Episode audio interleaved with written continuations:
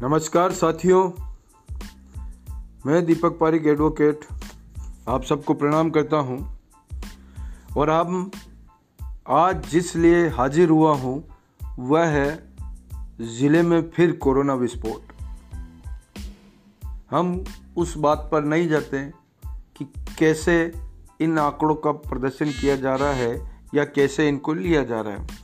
हम उन बात पर जाते हैं कि आज सबसे चिंतनीय विषय जो है इस भिलवाड़ा ज़िले के लिए, वह यह है कि अब यह शहर से ग्रामीण अंचल तक पहुँच चुका है।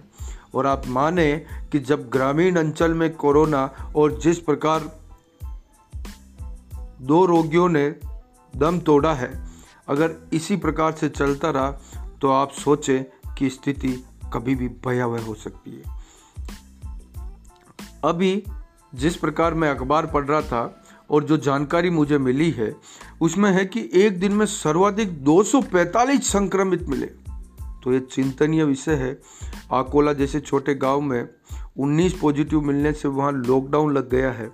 तो आप सोच लें कि हम फिर उसी दिशा की ओर बढ़ रहे हैं और हम सबको जानकारी है कि हमको करना क्या है।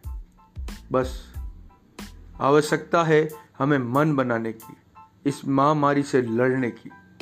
तो मेरा हाथ जोड़ के आप सब लोगों से अनुरोध है कि हम इस महामारी के प्रति फिर सचेत हुए, फिर सजग रहें और जिस प्रकार पिछली बार हमने इसको मात दी थी, उसी प्रकार इस बार भी हम इसको मात दें। हम सरकार की गाइडलाइनों की पालना करें। शुक्रिया। स्वस्थ रहें, मस्त रहें।